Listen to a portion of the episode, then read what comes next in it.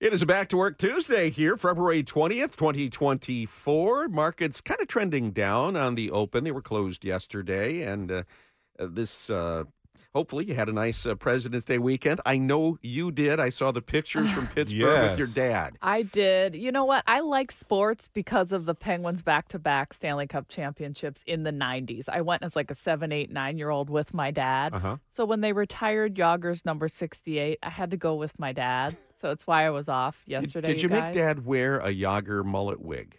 I did not, but I'll tell you what, they were selling them in the, you know, shops Yeah, all in the yeah. arena and people were wearing them. That there were these guys called the traveling Jagrs there who have all the jerseys of all the teams that Uh-huh. he and they all were wearing mullets and it was just like a really fun time and you don't have to like the Penguins or anybody anything. No, but we for people out remember there, what it was like when we put Stevie's jersey Yeah, in, in the oh, rafters, yeah. right? What I a mean, phenomenal celebration I that cried. was. Well, Yeah. Sports I I care about sports so but much. But the memories just- too, though. Yeah. The memories that you made, yeah. Yeah. especially being with, With your dad. dad. and stuff. Yes, and I remember the time going with him as a little kid. That's so excellent. it was really great. So thanks for giving me the day off. No, it was. We missed you. Yeah, we did. But we knew you were having a lot of fun. Uh, by the way, Daytona 500, did you- a 23 car crash with seven laps left to go. They're put, it's on ESPN right Yeah. now. It was a mess. That's a mess, but I always find it anticlimactic when they're just like, let's just call the race. Whoever was leading at the time wins. And that's what happened. Yeah, William Byron ended up winning it and uh, $2 million in his pocket. Uh, congratulations. I think he was driving Chevy, if I'm not mistaken. So, congratulations to the folks at uh, General Motors. That's a nice feather in your cap Sure as we begin the Tuesday morning and head back to work. Rashida Tlaib has become a national story. It, it- she has become, for the far left, a national figure. And this whole uncommitted thing is gaining momentum as Mhm. more people are going to the polls for the primary. We were talking yesterday, Lloyd, about Yeah. whether or not Dean Phillips is still a factor. He'd canceled a couple of dates. He's got a big ad buy on Channel 4. Yeah, we we saw we saw Uh, as soon as we so- said something about, it, we saw his ad on He's- TV. He's still very much, you know, I mean, there there are all there are alternatives if you want to send a message to Joe Biden to voting for uh, uncommitted. Uh, some folks say it's a, a, a waste of a vote. to leave, and her followers say no. This is the best time to do it because this is the time to make a course correction before The- November, November. when you will be penalized in the state of Michigan by Arab American voters who will be deserting you. Yep. So uh, we'll see where it goes. But what's interesting, Jamie, is that as you've noted, and we, Fox News had it off the top there, the uh, Biden administration may be making a bit of a course correction independent of that. Uh, yeah, in the UN, they vetoed all of these resolutions when it comes to a ceasefire. And there's a current run from Arab nations uh, that's going to be put up to a vote later today demanding an immediate humanitarian ceasefire in Gaza. But we know it will be vetoed by the United States because they say they're working on something else. Um, they're trying to arrange efforts, a deal uh, between warring parties that would bring at least a six week halt to hostilities and release all hostages taken during Hamas's surprise October 7th attack in southern Israel. Um, as soon as practicable, they say, a temporary ceasefire. And um, so this is different. And the and the American ambassador supporting this, Biden's UN ambassador is signing on. Yes, and they have been very vocal that they believe a ground offensive into the city of Rafah is not the way to go. You have to find a way.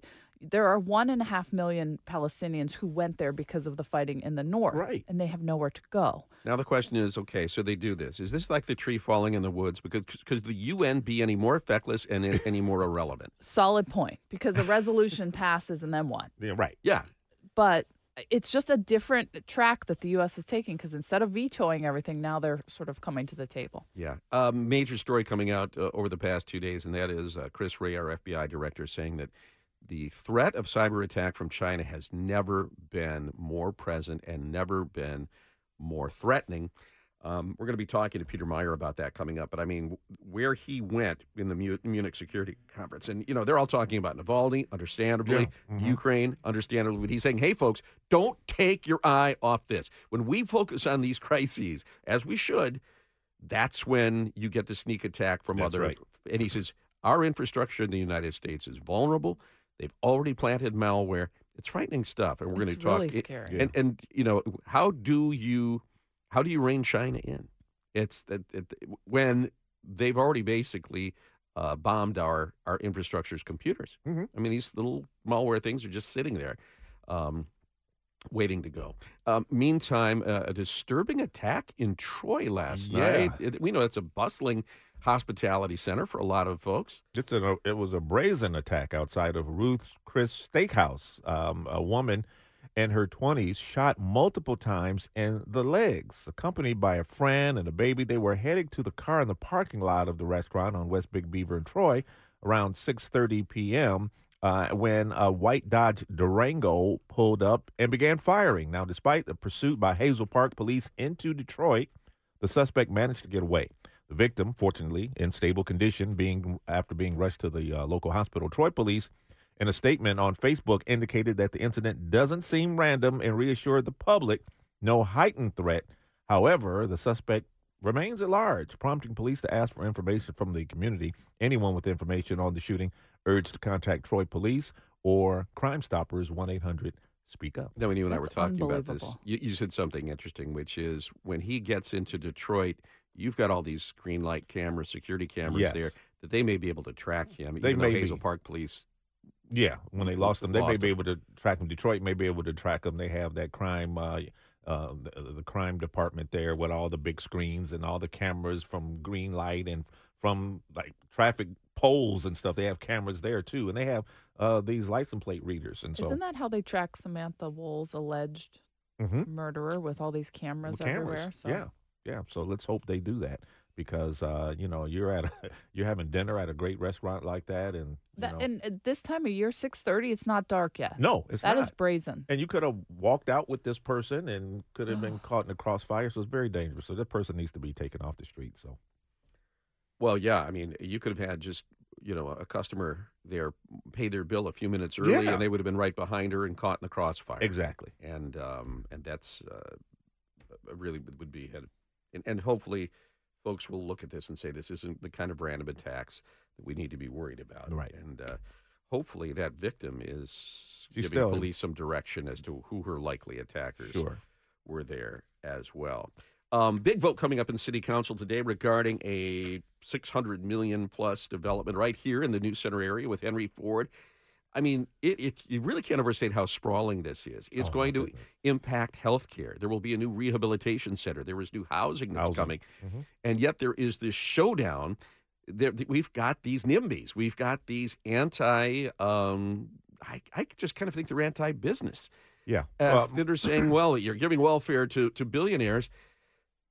Folks, when you look at what's happening here, it's actually a net gain of $85 million in tax revenue. Right, taxes are coming back on the books in this situation. Exactly. exactly. And you know you have these community benefits, which is all part of when these uh, billionaires come in and they build. You know the city has to get something too. If you want tax breaks, city gets something, and they're getting a they're getting a lot. It's really going to uh, help the city of Detroit. They're going to be giving uh, a huge amount of uncompensated care to city residents who Mhm. now are uninsured.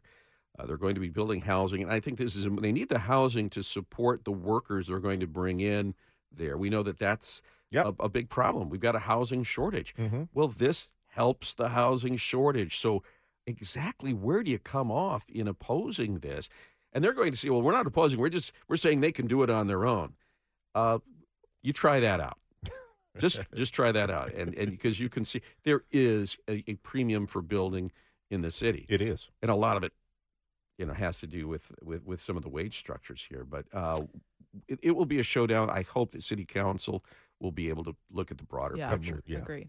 Because look at all of the development in the city. There were tax breaks here or there, but look at the uh, improvements that have been made. Yeah. And there is a halo effect, right? Mhm. Yeah. Um, getting back to discussing the the six six twenty four mystery date that's now being shown in blue. In blue, In that's blue. that's a significant clue Mhm. on the uh, on the Michigan Central Depot project, and all of us wondering, well, what exactly does that mean?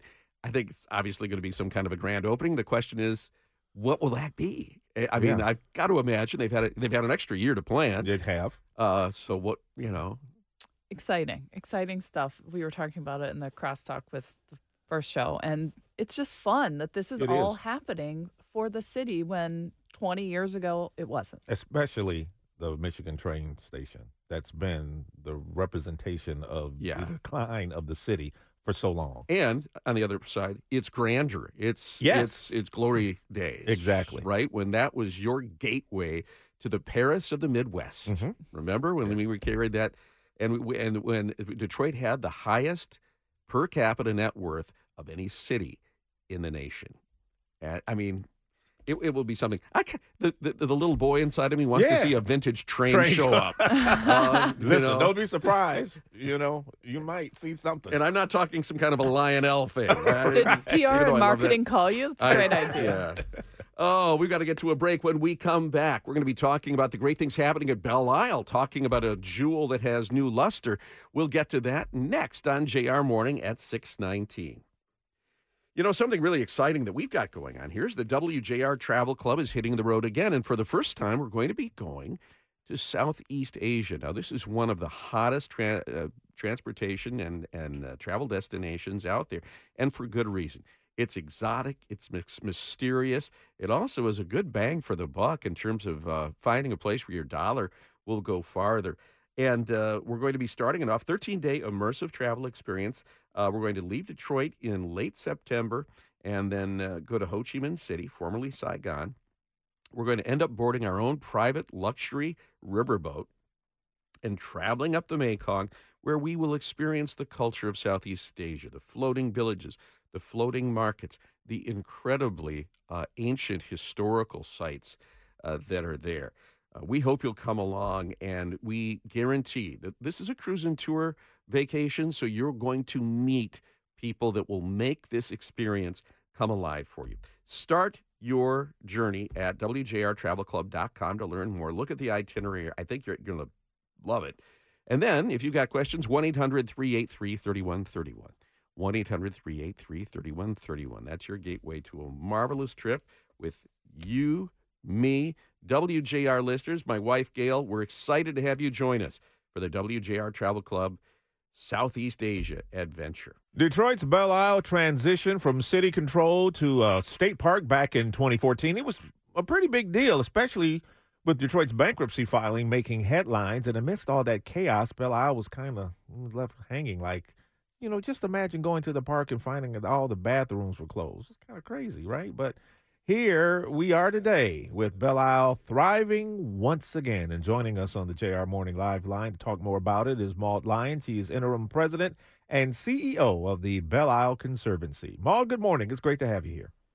Good morning. It was it was a rough time for Belle Isle before the state takeover, and I remember the controversy surrounding it. But you know, it was challenging. But there's been all these significant improvements now over the last ten years, with the main beneficiaries being really the residents of Detroit and the surrounding communities. Oh, absolutely. I mean, the whole city was in such tough shape. I mean, the the, the there was just no way the city could take care of any of its parks, and Belle Isle really needs to be the jewel in the crown. The the it's the park that that everyone is beloved by everybody, and there have been so many improvements in the last ten years. I mean, the first thing was just getting those bathrooms open, cleaning it up, you know the, the the Michigan Department of Natural Resources has done a really good job of doing that. They brought in MDOT to improve the bridge and the roads, um, a, a lot of things to just make the park better for everybody. Well, in addition to improving the amenities, uh, which was huge, Yeah. um, they also have they also took steps to make the park safer and to make folks feel safer, which is an entirely different thing. I know that there was some controversy about the Michigan State Police Department patrolling the island and, and park rangers. Is that mostly in the rear view now? I think it is. I mean, there's always you know disagreements that happen from time to time, but the park is is safe. Um, uh, I think everybody knows, you know, the the you know how to behave, um, and uh, uh, I've certainly not seen any uh, any incidents and not have heard of any in recent years. You know, Maud, it's, it's clear that Belle Isle holds a special place in the hearts of Detroiters. Uh, you get about 5 million visitors, I believe, annually. How do you balance, though, pre- preserving the park's, that natural beauty of Belle Isle and that historical significance while you ensure that it remains accessible for all those people who want to come? Well, that's a challenge, isn't it? Uh, I mean, Belle Isle is is you know 985 acres, so there's room for a lot of different things. So for families, there's the, the pavilions the, for picnics, there's and reunions, there's the beach. Um, a lot of people love to just go out and sit on Sunset Point. How many wedding pictures have been taken at the Scott Fountain?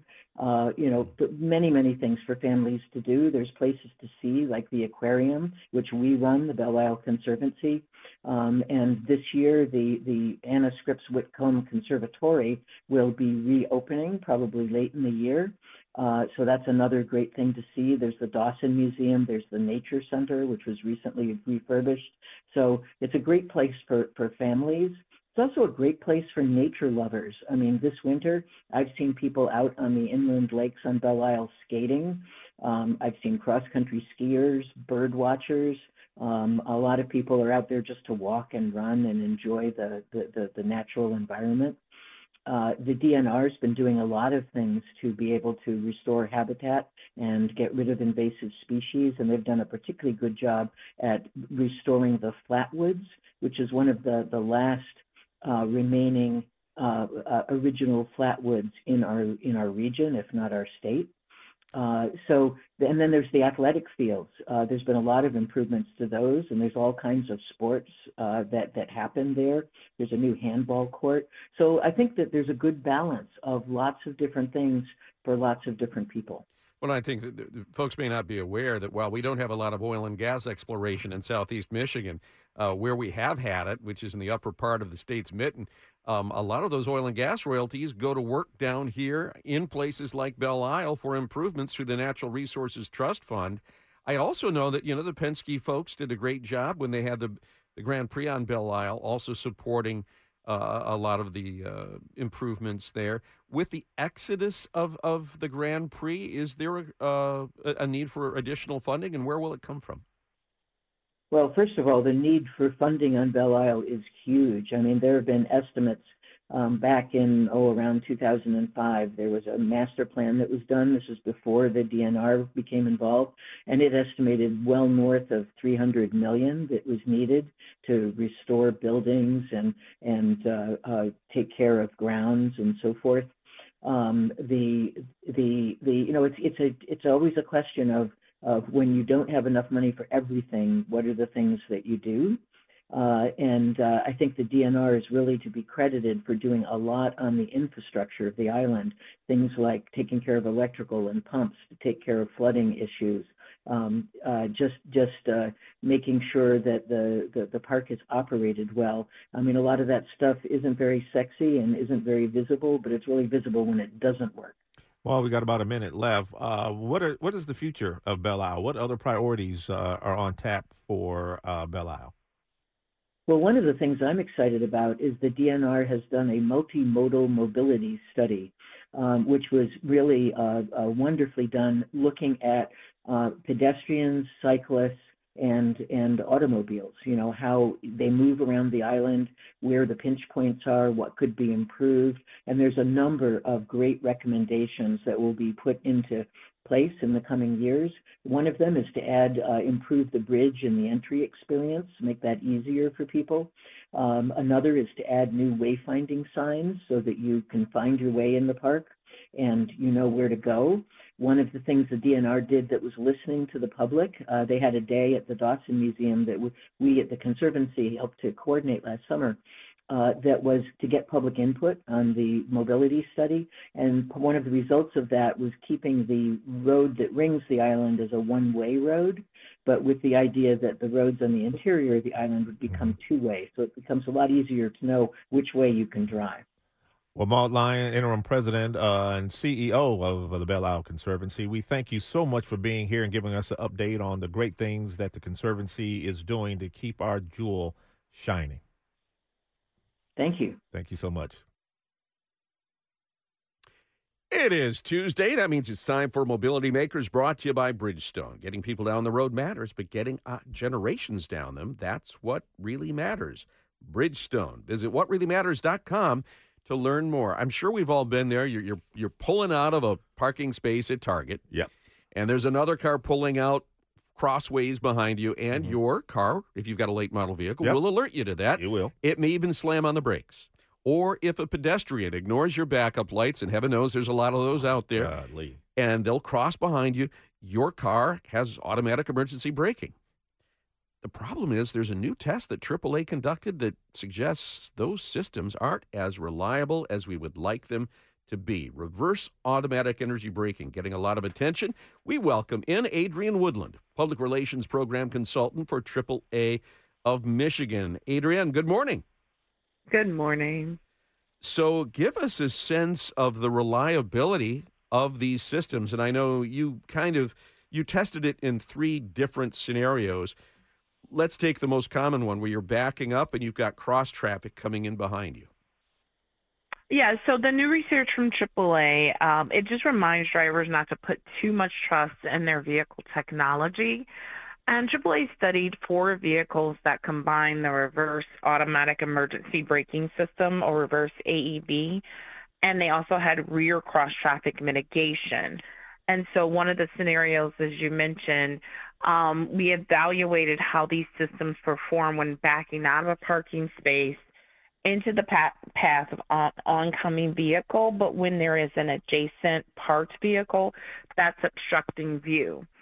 And the results with that test, we found that the reverse AEB systems automatically applied brakes in 65% of test runs and prevented a collision in 2.5% of test runs when we had this particular scenario. What, so 35% of the time the brakes weren't even applied, and uh, 97.5% of the time it didn't mitigate the accident. Yes, yes, exactly. So it applied the brakes, but too late?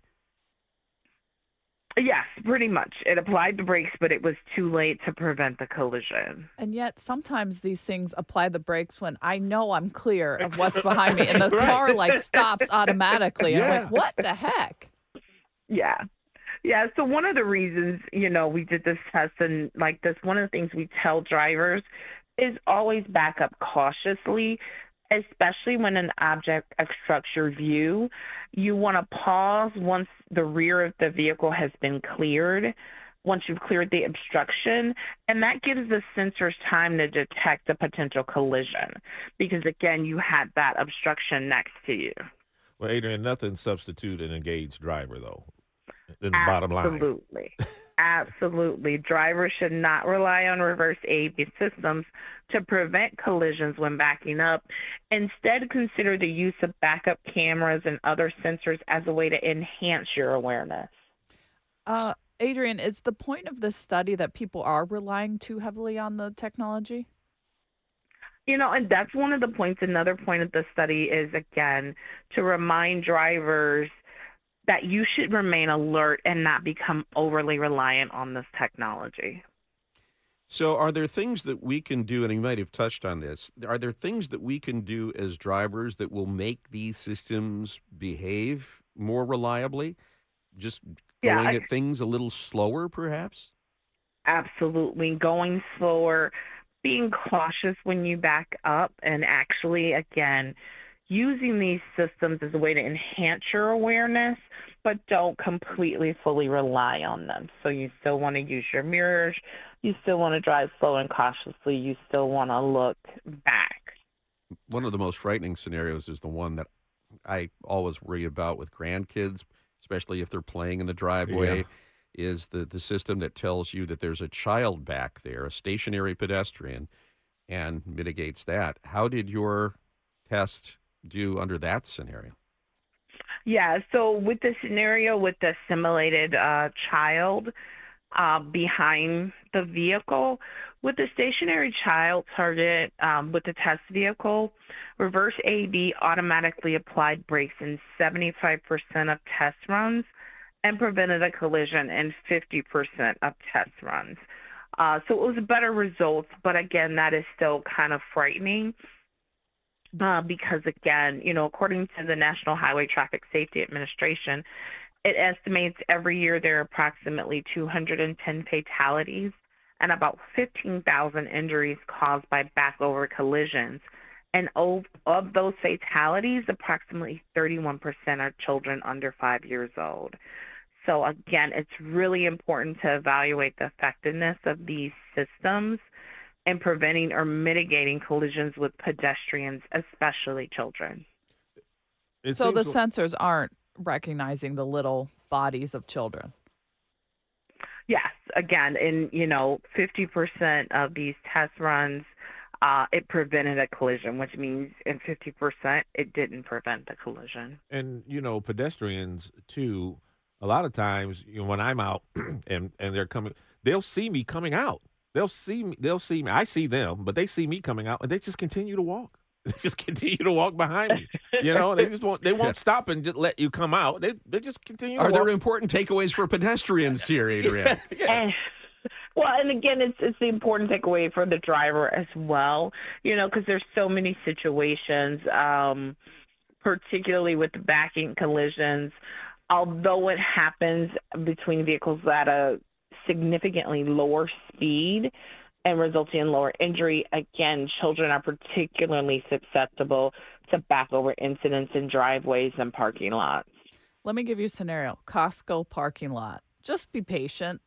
there are people everywhere. yes yeah. And don't you want my parking space? Yeah. you let me let me get out. You want, the other thing too, and Adrienne, I know AAA has been very good on this, and, and it's the whole idea of how we train our kids about driveways. The driveways are not something to be played in. If you if you teach your kids it's okay to play in the driveway, then they can end up behind your car when you're pulling out. Also, there was a thing called the bye bye syndrome, where if you teach your kid to come out onto the driveway and wave bye bye to mommy or daddy, you're teaching them to run out of the house anytime mom or dad leaves. Bad, bad habit to get into. Okay. Thank you. I just thought I have a little one, and so good. Good on you, guy. I won't do that. Yeah, it's uh, there are there are some things over the years that reporting on these things that you learn, and and that was one of them. Um, but uh, so, what's the final takeaway? Again, the final takeaway is always back up cautiously, especially when an object obstructs your view. And drivers should not rely on reverse AEB systems to prevent collisions when backing up. Instead, consider the use of the backup cameras and sensors as a way to enhance your awareness. Yeah, Adrienne, thank you very much. Thank you for having me this morning. How often, when you guys pull out at the time of the morning that we pull out, though, that you pull out and you realize that there's so much schmutz on your backup camera that it really Yep. doesn't help you that much? exactly I need one of the squeegees for that little camera. I, I know. Right. You just yeah, one little guy to go out there and, Yeah. and, and take it off. I'll tell you what. I turn my this off. There's a button on my car to turn it off. I I'd rather just do it myself because it it stops. The brakes will stop sometimes. I have a really Oh, yeah. tight driveway, Yeah. and it's just easier to do it myself. Yeah, to watch and do it old And to be school, engaged. a Yeah. very engaged old school way Sure. of Yeah. doing it. Yeah. Well, well, you know, there's also a rollaway feature on that as well. I'm on a hill. So every time I back up, it says, Your car's rolling away. and it slams on the brakes.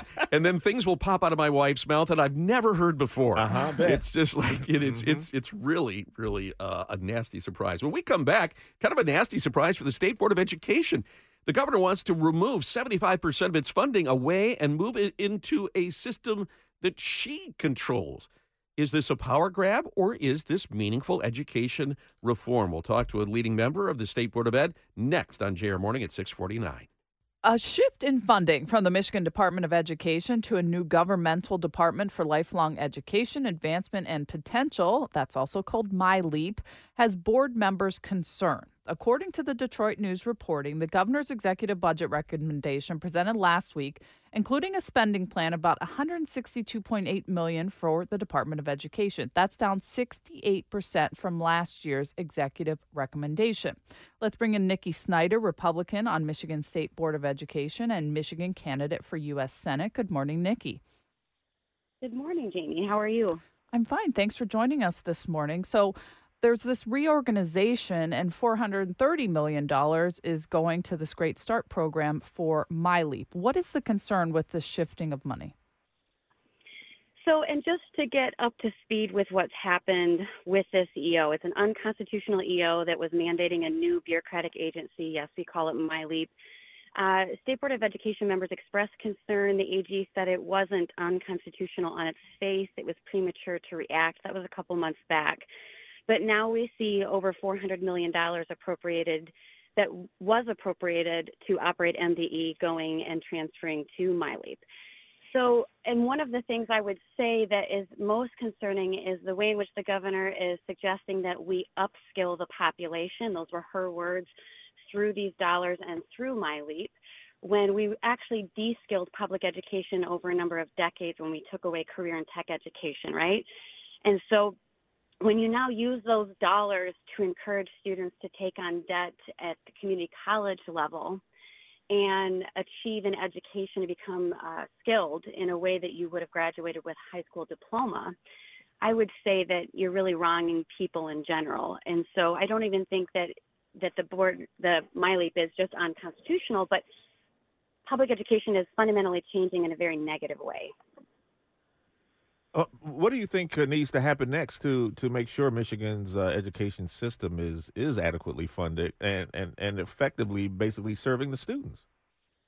We need to make sure those dollars get directly to students. We need to have the conversations at the board table State Board of Education is constitutionally uh, elected, right, statewide. We're elected representation to have these important conversations at the board table. And yet, what's happening is the conversation is taken away from elected representation when things like this happen, and it, and it's being had behind closed doors. And so, I want parents to be able to see and hear what's happening with their tax dollars and how these things are changing in public education as opposed to them just happening without their input and decreasing their access to education. The governor says that, this is MiLEAP is a new way to approach uh, K through 12 education, which is now pre-K through what 14 is what she's talking about, and that MiLEAP mm-hmm. is only going to handle the low end and the high end of that age range. But if so, why does that take 75% of the MDE funding? That seems like a, a much larger uh, bite than necessary. Yeah, it's a very inaccurate interpretation of what's actually happening. So maybe a small amount of dollars is going to the Great Start program through MiLEAP, uh, and that's not necessarily oversight of public education but a very large amount of dollars. Again, over 400 million is being taken from MDE and transferred to MiLEAP, and a lot of that covers things that we used to include in public education before you'd even graduate with a diploma. I think of, you know, the decades that that that students graduated from public education with a set of skills they owned, right? They could use both of their hands, build things like sheds if they were laid off. They had a set of skills that they could provide and put food on the table. Now they're not graduating with that set of skills. We're, you know, kind of mooing them into community college and asking them to go into debt to get a certification by the age of 30, which is the whole 60% of our population will be certi- certificated by 30. Those are things we used to offer them before they graduated with their high school diploma. When we take away services that we used to offer, repackage them, and give them back to you at a more expensive rate, that's not good governance. Nikki, devil's advocate here. Everyone agrees that reading and math scores aren't adequate. So why not put money into early education? Try this out because the antiquated system didn't seem to be working. Yeah. The reality is we have. We already have. One of the biggest issues with literacy, not just in Michigan, but across the nation, is that we aren't teaching basic things like phonics, right? So we've put money into, you know, literacy methods that don't work we have to make that shift at the local school board level, and we're seeing that happen, uh, you know, one school district at a time, and we're going to continue to see that happen. But taking your education system and fundamentally breaking it to put it back together in the pieces going the way that you want it to go isn't necessarily going to attack literacy. And that's something I've done since I was elected on the State Board of Education in 16 was talk about the specific ways in which we need to improve literacy, which is the method by which we teach it. I realize that this is viewed as a power grab uh, through the eyes of the, the board of, of the MDE. And, and, and uh, let's be clear here you've got a lot of Democrat support, too, at least uh, informal support. It, it, mm-hmm. Folks raising some flags here. So the concern is bipartisan. But is there, again, an alternative to this, which is the more power that Governor Whitmer uh, seizes here, hopefully the more accountability she has. So if you know, don't voters now have some place to go? You know, voters aren't always engaged. They may not know who's on the state board of education, but they sure as heck know who mm-hmm. governor the governor is. Yeah, but the swings that happen with that kind of change, you have to imagine what happens every four to eight years when a governor is elected. Our public education system needs to be stable and secure and accessible, affordable, innovative. The things that, that, that our public education system needs to be needs to withstand the test of time. That was the entire purpose of instituting a constitutionally elected Board of Education in 1963 when our Constitution, that was the last time our Constitution was actually rewritten. And one thing I'll, I'll ask people to consider is historically speaking, the very first constitution that Michigan adopted was changed within 15 years because there was too much central power underneath the governor.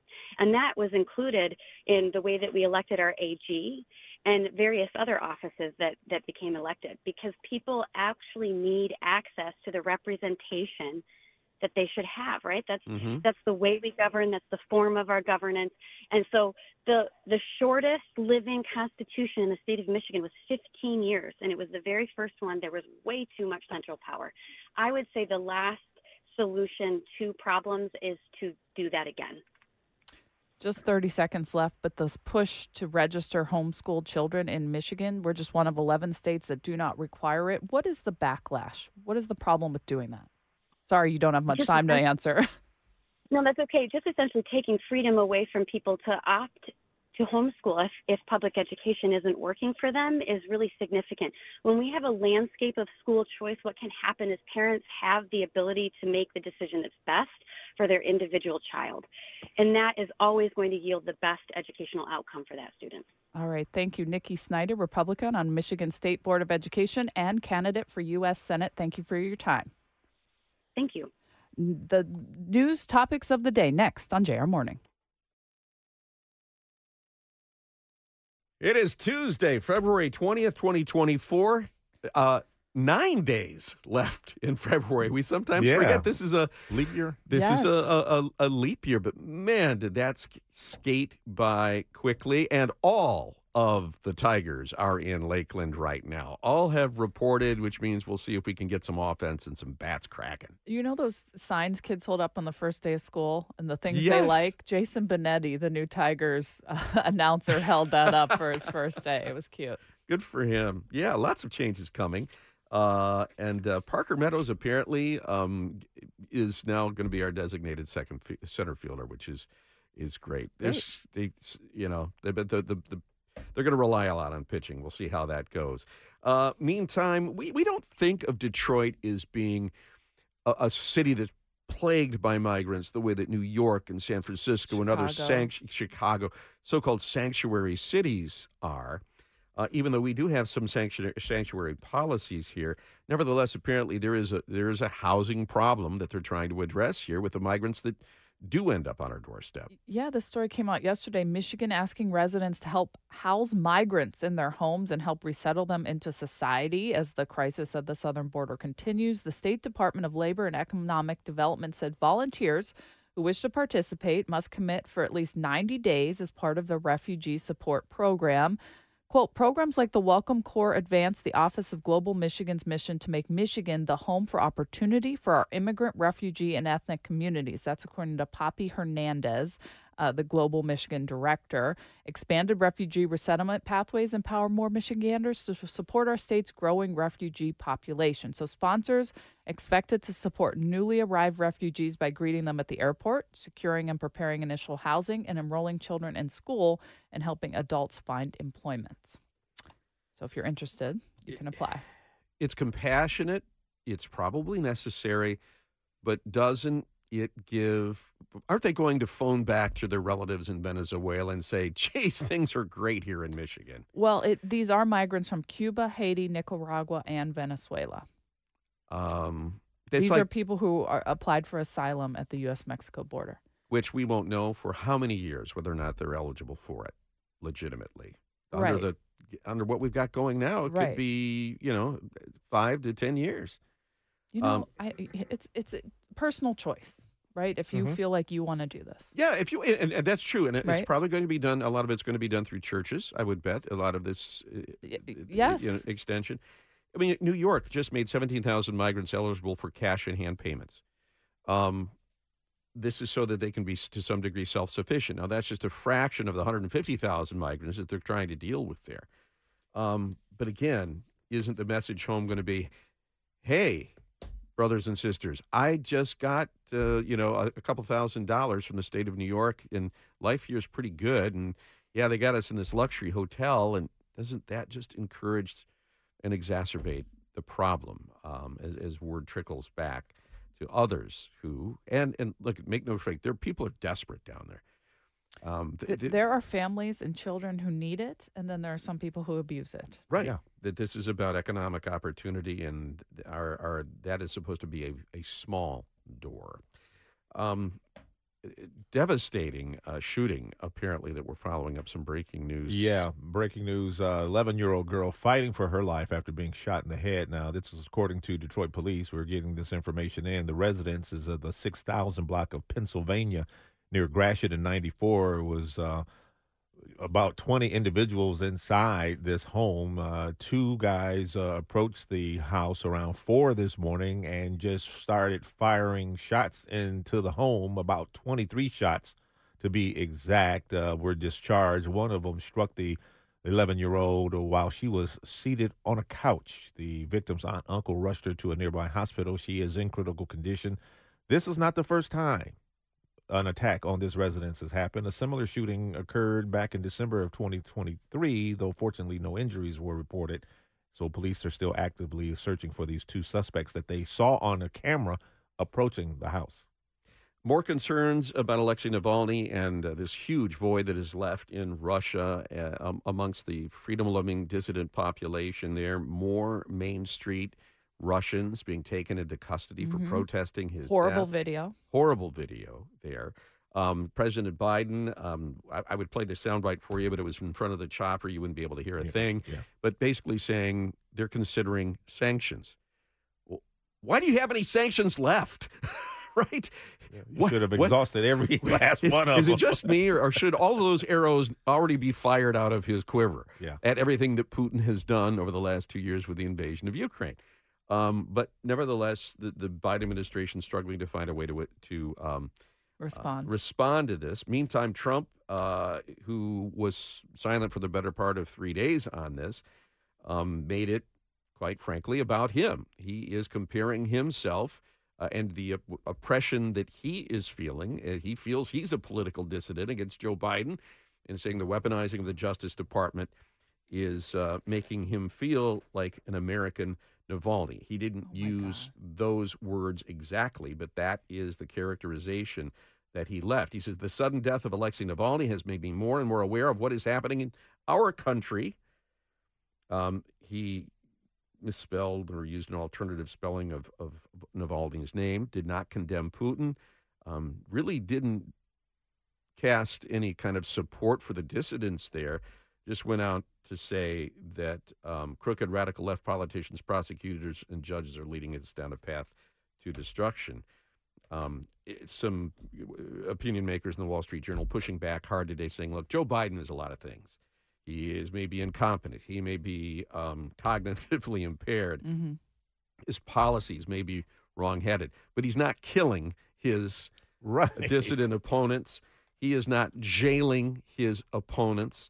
And and yes, uh, you are drawing his fire, but this is not an equivalency situation. Right. There's the a def- difference between the United States of Yeah. America and Uh, Russia. Jerry Well- Baker in the Wall Street Journal saying if you're doing that, you are a victim of moral blindness. If Trump goes to jail, he'll say that Biden jailed him. yeah, but you yeah, know. and and and probably will draw more comparisons to you know in, in Navalny and and and uh, making him There's a, like Navalny a martyr. there's a GoFundMe page for uh, Donald Trump for that $355 million judgment. Yes. Yes, uh, he's raised $606,000. Okay. By the way, the sneakers that he dropped, 400 bucks, right? four hundred bucks. But there have been some folks that have, if some uh, memorabilia experts have picked them up, and they're now listing them for forty five thousand dollars on eBay. On eBay. Yeah. We'll see. We'll Good see. luck with that. We'll see what they get there. Coming up, we're going to be talking with uh, Peter Meijer about the warning from our FBI director about Chinese cyber hacking. We will discuss Navalny. Uh, and also a new foreign aid package from the House Problem Solvers Caucus. Is that something he would have gotten behind were he still in the House? And as he, hopefully, uh, is in his mind, heads towards the Senate. Time for WJR's Business Beat, brought to you by Shelving.com. We rack your world. Here's Jeff Sloan, founder and CEO of Startup Nation. Good morning, Jeff. Good morning, Guy, Lloyd, Jamie. You can't talk business tactics these days without considering factors associated with generative AI. It's simply touching nearly every aspect of business in one way or the other, and we are keeping a close eye on how it's being used these days. We've got all the latest, and now a new study from Winterberry Group makes clear the impact that generative AI is having on content development for businesses.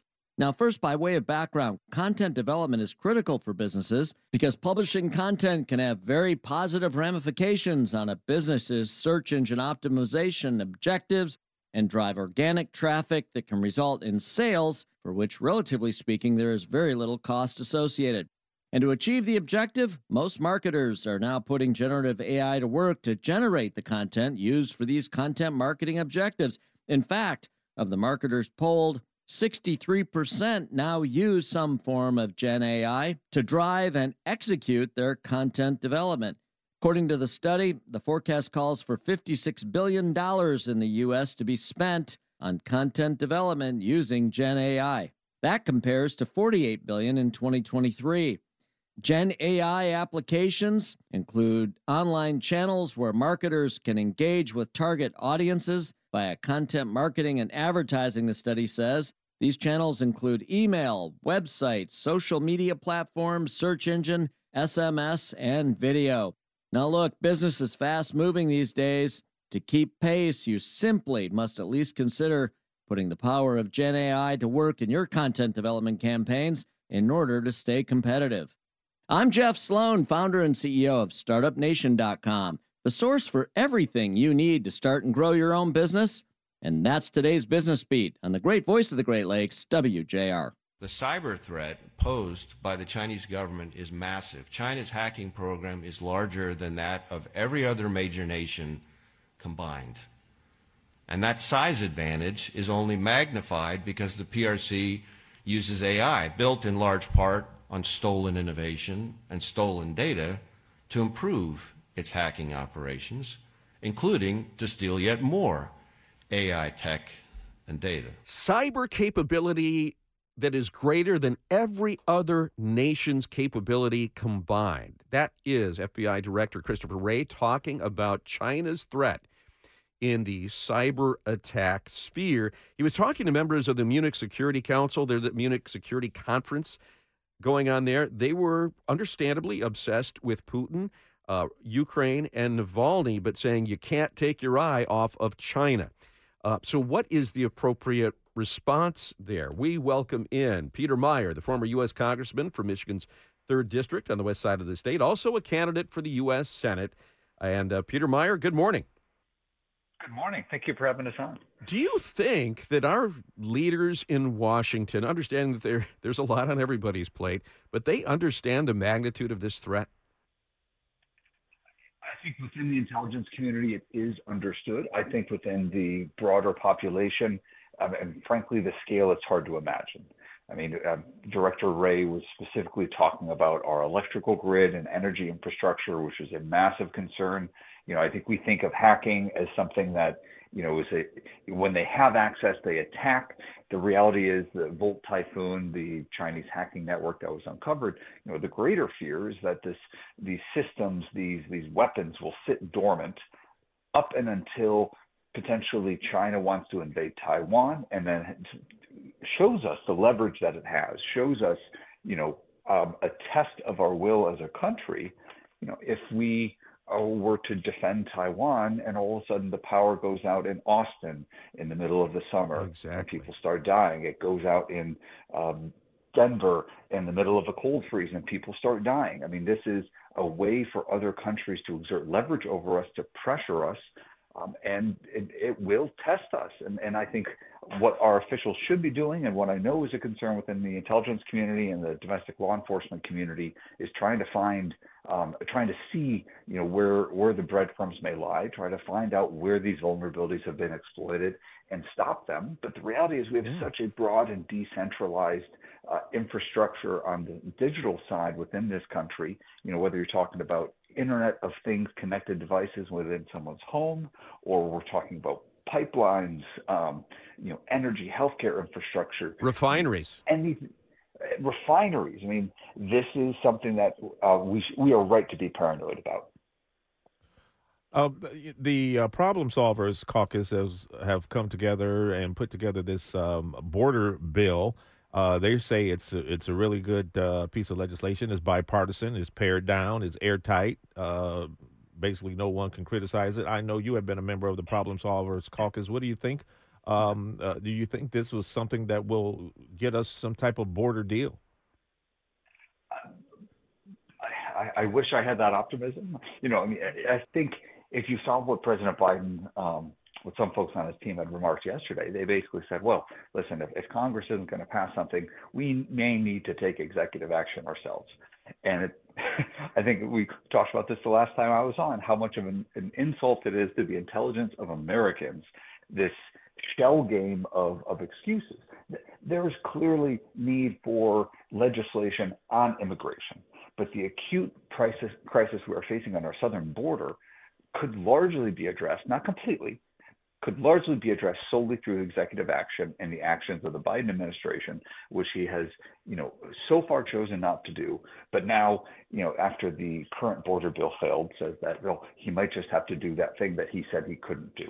And so I think um, I, I, give credit to those who are trying to work on a problem. I think it is important, but the acute humanitarian crisis we're facing uh, does not need legislation, and is something that Biden, if he sincerely cared and didn't just treat it as a political talking point, you know, could make significant progress on tomorrow if he so chose.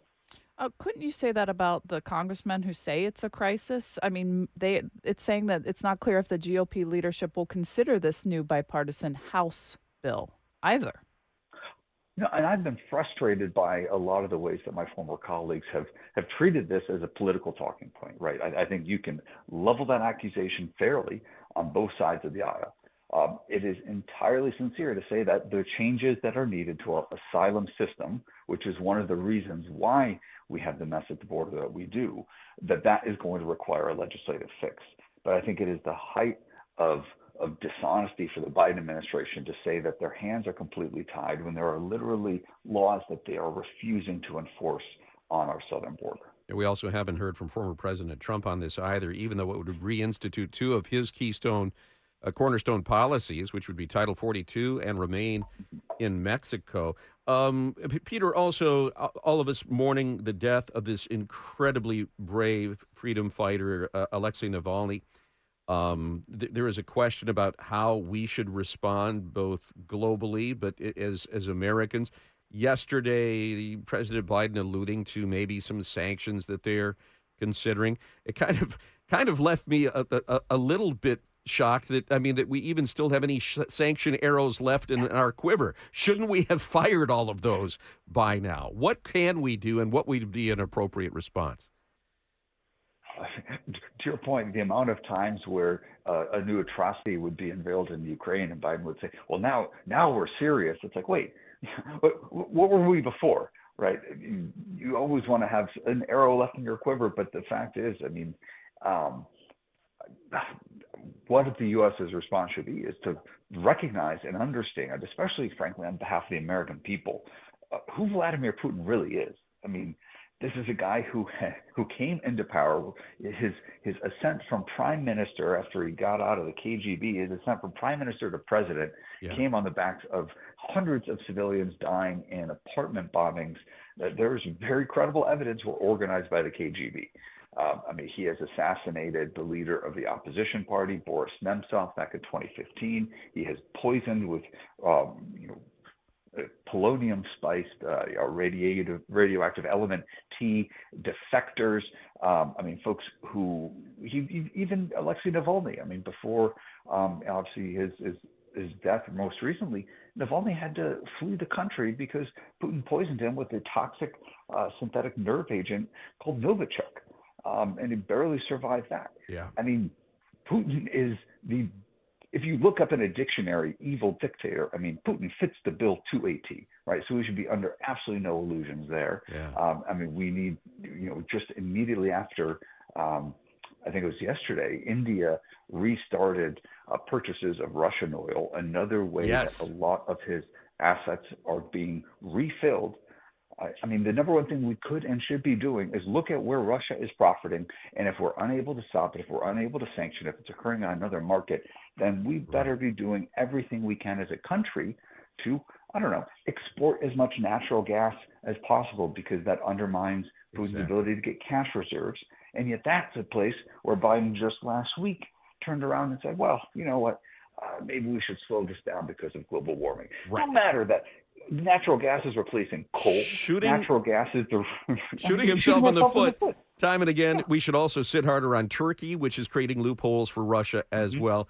Peter Meijer, always a pleasure to talk with you. Be safe on the campaign trail. It's a pivotal moment for Detroit's New Center neighborhood as the Detroit City Council prepares to vote today on significant tax breaks for a transformative project. All eyes are on the potential reshaping of this vibrant community here in New Center. At the heart of the discussion is the proposed expansion of Henry Ford Hospital. Developers seeking 296 million in incentives, while Henry Ford Health, as a nonprofit, is already tax exempt. It is spearheading the Future of Health initiative. Incentives attention is drawn to its partner, the Detroit Pistons, and their request for a substantial portion of these tax breaks to facilitate the construction of three apartment buildings. Now, to shed light on the intricacies of this proposal and its implications, we're joined now on the JR Morning Live line by Joe Guillen. He is reporter for Axios Detroit. Joe, good morning.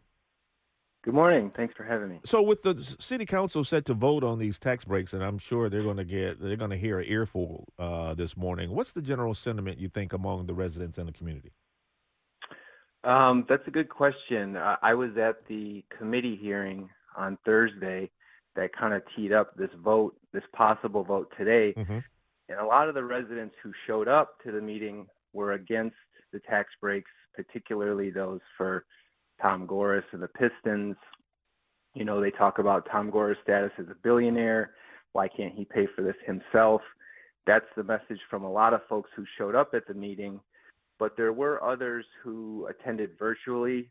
You know, since COVID, Detroit City Council has Zoom meetings where people can stay at home and wait in line to make a comment. And a lot of those um, commenters were in favor of it. You know, they talk about the jobs, they talk about um, the revitalization of New Center, which in a lot of ways is already on its way, but obviously a huge hospital expansion, new apartment buildings does change the face of the neighborhood. And that's another piece of it is how that community uh, impact unfolds and there were other um, people at the meeting who were from that area who had concerns about, you know, Henry Ford's partnership with the neighborhood that goes back decades, about a hundred years actually. There community benefits attached to this too, though, right? Yeah. So, and, and to that you know, point, you, Joe, you and Annalise did a great job yesterday breaking down that community benefits evaluation. That they're they're they're like a half billion dollars apart. Yeah, you know that's it, it, there's a lot of you know tricky math that goes into what is an actual community benefit, and that is where a lot of the disagreement um, lies when it comes to the the neighborhood members who aren't really ready to go gung ho for this project yet. The hospital says we're going to increase uncompensated care to the tune of 300 million. We're going to be operating a research center in this neighborhood to the tune of 90 million and on and on. But the neighborhood advocates say, well, is that really a benefit to the, us when that's part of your project already? Or because you're a nonprofit hospital system already and you're required to provide community benefits in exchange for that nonprofit status, and that often includes uncompensated care already. So, where do these community benefits begin with the project already as is versus what are you adding to us because you're asking us to put it in our neighborhood with these additional tax breaks on top. So yeah, there is a huge disagreement on the size of that community benefits package and the value of it, but I'm not sure that that's really going to be where city council is going to have the biggest problem. I think there are negotiations underway for Henry Ford to make some additional contributions that will satisfy city council members. And I do think they're going to focus on these tax breaks as well. Mm-hmm. So we'll see where their votes are. Uh, Joe, some are saying that this would be a net positive for the city because taxes will be coming in to the tune of $118 million over 35 years when they wouldn't have before. Yeah, that and that is, you know, there is a formula for projecting tax benefits that often comes out to a net positive, and I'm not discounting that possibility, but there is some speculation built into that, um, and there are some assumptions made. Um, but the argument often comes down to why can't you just pay for it yourself? Yes, there may be additional taxes that come online. Yes, there will be properties that were formerly owned by Henry Ford and not on the tax rolls, but by you know leasing them to the Pistons for these apartment buildings. They will be generating property taxes for the city where they didn't exist. Mm-hmm. But the question for residents comes back to why don't you just do it anyway? Well, and what is the answer to that? Because uh, obviously there is a premium for doing business in the city. There are, uh, because this isn't a, a green field, there are extra costs, there are infrastructure costs. Uh, mm-hmm. What what cost would the developer cite? And let's not lose sight of the fact about just how incredible this is. You've got a sports owner willing to invest tens of millions of dollars on housing right. in Detroit. It's not part of his portfolio, and yet he's doing a lot of this because he wants to help the community. Yeah, I mean, sure, there are definitely positives to it. Um, New Center could use the help, and I should point out um, the Henry Ford Hospital expansion of two billion is not seeking any tax incentive. Right. Right. You know, as you mentioned in the introduction, the Pistons housing development is seeking a, a substantial portion of this. Uh, but just to your original question, in terms of you know why do they need the tax breaks? It, some of it comes down to profitability, and you know this is a business deal in many ways. So there, you know, people don't want to be losing money. But just to be specific, uh, the Pistons have said if they do not get the 230 million in tax incentives that they're asking, the return of investment on their apartment buildings will be a negative negative six percent versus a positive positive 4.5 percent return with yeah. those tax incentives. Uh, will it be uh, affordable housing part of this as well, Joe? Yeah, so the three buildings that they're going to be developing have a total of over 600 units, and they're committing to affordable housing in about 20% of them. And there's a range. Okay. Some of those are considered deeply affordable, which are for or set aside for people who are making around 20,000 a year in a two-person household, and there are some set aside for those making a little more than that. But of the over 600 units combined in these three buildings, about 130 of them will be set aside for those making below the area median income. Joe, do you think City Council makes a decision and votes today, or punts it? Um, if I had to bet, I would say they punt it probably one more week. Mm-hmm. But um, I do think there is some urgency in general behind this project, and you know, Michigan State, Henry Ford, and the Pistons are presenting a united front. They are 100% together on this. They are, you know, appearing at meetings together. Their um, materials and kind of public relations pitch about why this project is important is all together, and they're very, you know, powerful and compelling. Right. I think City Council could vote on it today, but I know that there are a lot of outstanding questions for members who heard the plan on Thursday. Even they had some questions still. So I think they probably will punt, but they definitely could have ironed those things out over the weekend, and they could vote today. Joe, and very quickly, we should point out that Henry Ford has said, look, if we lose the housing piece, they've said, I think they've used the term three legged stool here. They've said if we lose the housing piece, we have to shrink our health care piece. So there, there could be an employment impact here. That's possible. You know, I I can't really assess that kind of, um, I guess, threat is one way to put it, because developers often, you know, use uh, scenarios that might come out if city council doesn't vote on their timeline and they rarely come to fruition. Mm-hmm. So I can't really say I've seen the developer follow through mm-hmm.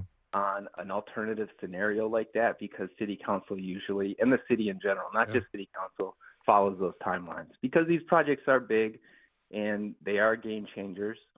Um, but for city council, you know, it comes down to, you know, are we representing the residents correctly? Joe Guillen, reporter for Axios Detroit. We appreciate you being here this morning. Thank you so much.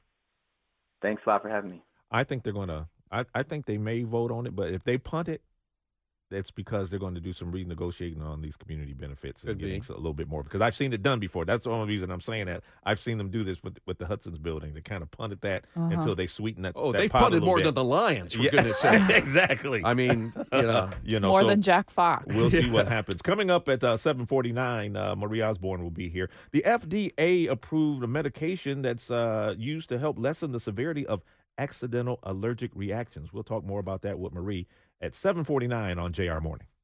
I am thrilled to extend a special invitation to you to come traveling with the WJR Travel Club. And the destination we've chosen is a first for us, and it's an exciting one. Late September, we're going to be heading off to Southeast Asia to visit Cambodia and Vietnam. Gail and I are so fired up. And when you read the itinerary for this adventure, you'll be fired up too. First of all, your dollar goes further in Southeast Asia. And when you look at the value that Cruise and Tour has packed into this package, I think you'll agree this 13 day immersive experience that's, that awaits us is going to be a ton of fun, hugely interesting, and building great memories. We're going to get our own private luxury riverboat, sail up the Mekong River. We're going to visit the floating villages, the floating markets, uh, witnessing the wildlife. I understand that freshwater dolphins are a big thing there. That's going to be fun to experience. And we're going to be visiting with the locals that can really make their experience uh, and their experience going back to the 60s come to life for us Americans as we visit their very unique culture. Uh, so we hope you'll join us. The food is going to be amazing. It will be a lot of fun. Go to the WJRTravelClub.com website for the full itinerary. Check it out. And if you've got any questions, the folks at Cruise and Tour are eager to answer them. 1 800 383 3131.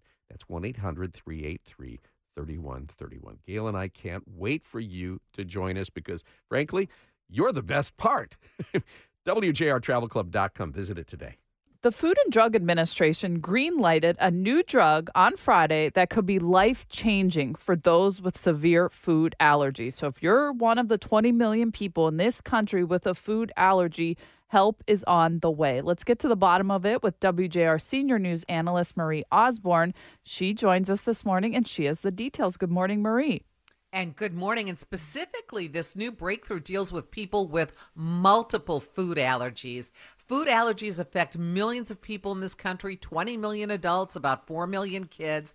The FDA has now approved the use of a medication called Xolair to reduce allergic reactions. This drug does not eliminate food allergies, it just reduces the impact of the exposure. So people with the uh, allergies still have to avoid foods that cause a reaction. So, how this works Xolair is in a class of drugs called monoclonal antibodies, and it binds to the immunoglobulin E, which is an antibody type that triggers allergic reactions. It can block the body's natural response to these allergens. This class of drug was approved more than 20 years ago for people uh, to treat people with severe allergic asthma.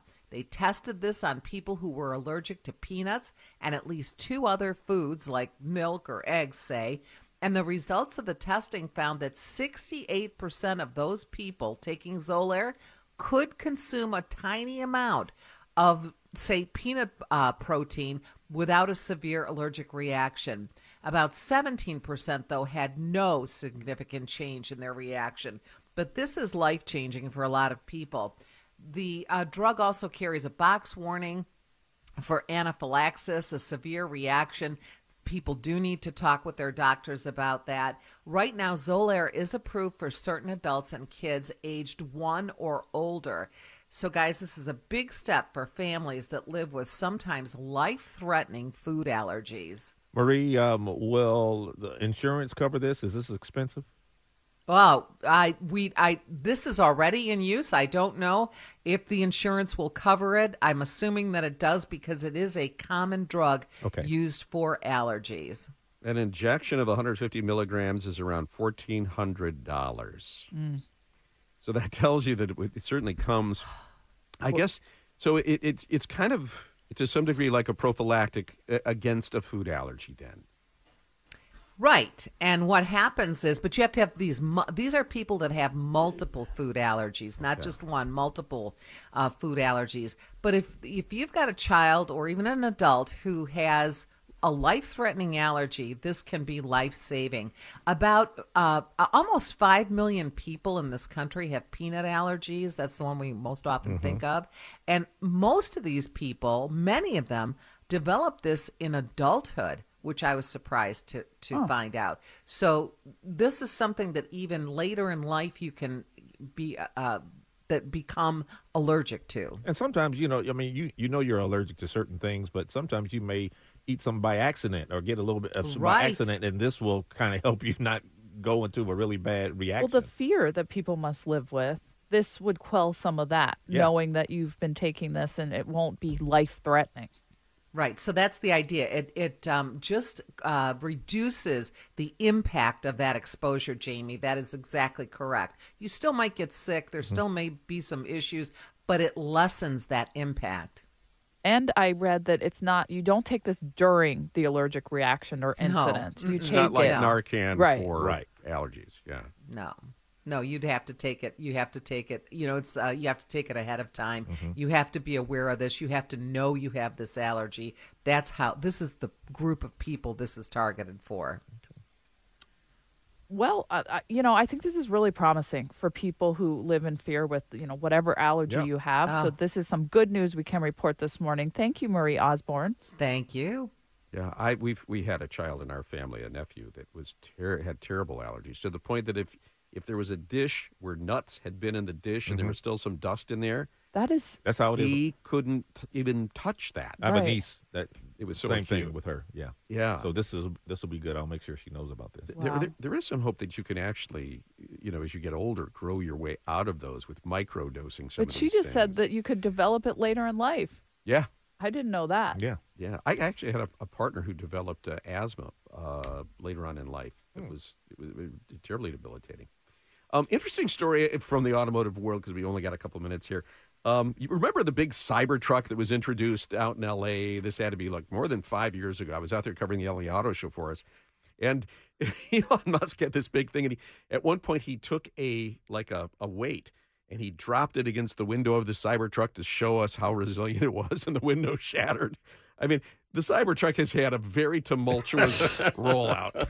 Well, they finally have them out on the roads, and now owners are calling in and upset that they're experiencing rust on the stainless steel body of the Cybertruck. This this new, and you got to wonder how does that happen? How do you bring it to market without knowing that there's a vulnerability there? Um, but their their their remedy for it is kind of unique. There's only been one other mainline stainless steel bodied vehicle that has been in production in the last 40 years, and it was the DeLorean. So they're going back Oh. to old DeLorean fan sites and collector sites to say, okay, how do you guys deal with this?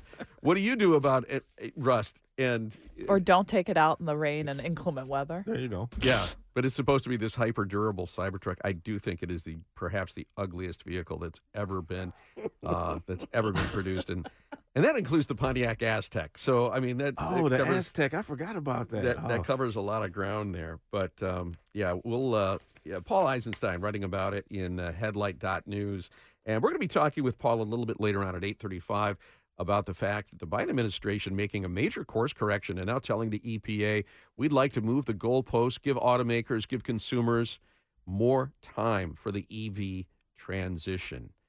Um, what does that do to automakers that have already invested billions? How is the climate lobby reacting to that? We'll get into that with Paul uh, coming up at 8:35. But I also want to ask him about the About the, the- the Cybertruck Truck. rust, uh, because that I mean that is not an inexpensive truck. That is uh, it comes with a pretty. Uh, How much is it? Do you have that in I'm, front I'm, of you? I'm No. looking at it right now and I can't find it. But I mean, it was. It's it's not competitive. You you gotta you gotta love that ugly truck a lot. We'll be back.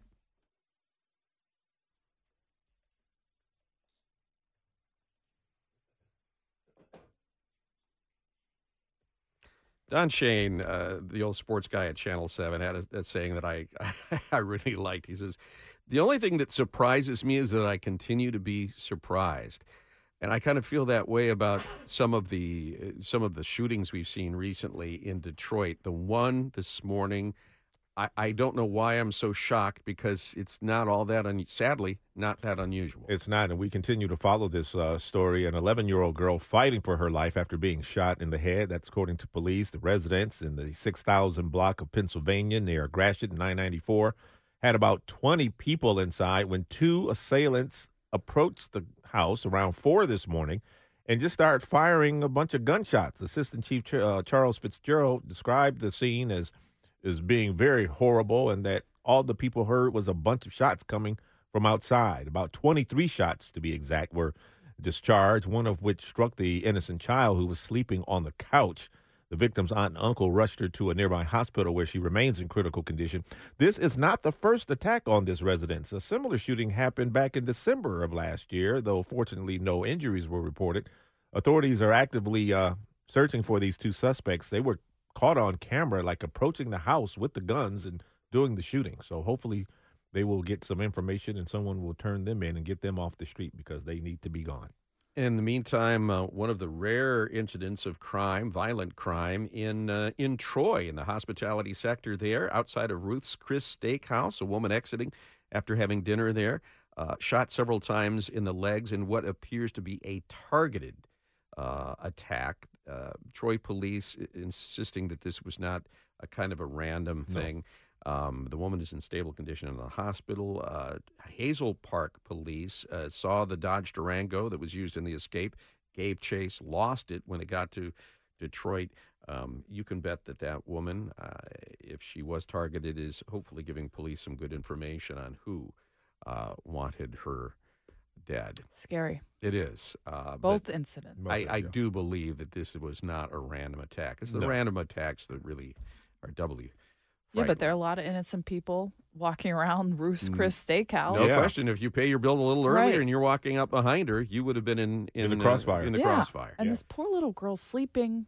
in the Not middle of bothering the anybody night. has nothing to do with nothing. Oh, it just You know. breaks my heart. Well, and they yeah they think nothing of putting kids in harm's way. They No. know that what they're doing is illegal. They know that they're drawing attention. Yeah. and and uh, so uh, let's find something happy here. Okay. And that is Okay. the Wings had a rare midday game on our holiday yesterday. That was a heck of a game. I love, you know, it's hockey season now. Let's focus on the playoffs upcoming. I love the NHL playoffs. The Red Wings wrapped up a West Coast road trip with an overtime win over the Seattle Kraken. Ben Chiarot scored the game winner in OT, so the Red Wings win at 4 to 3.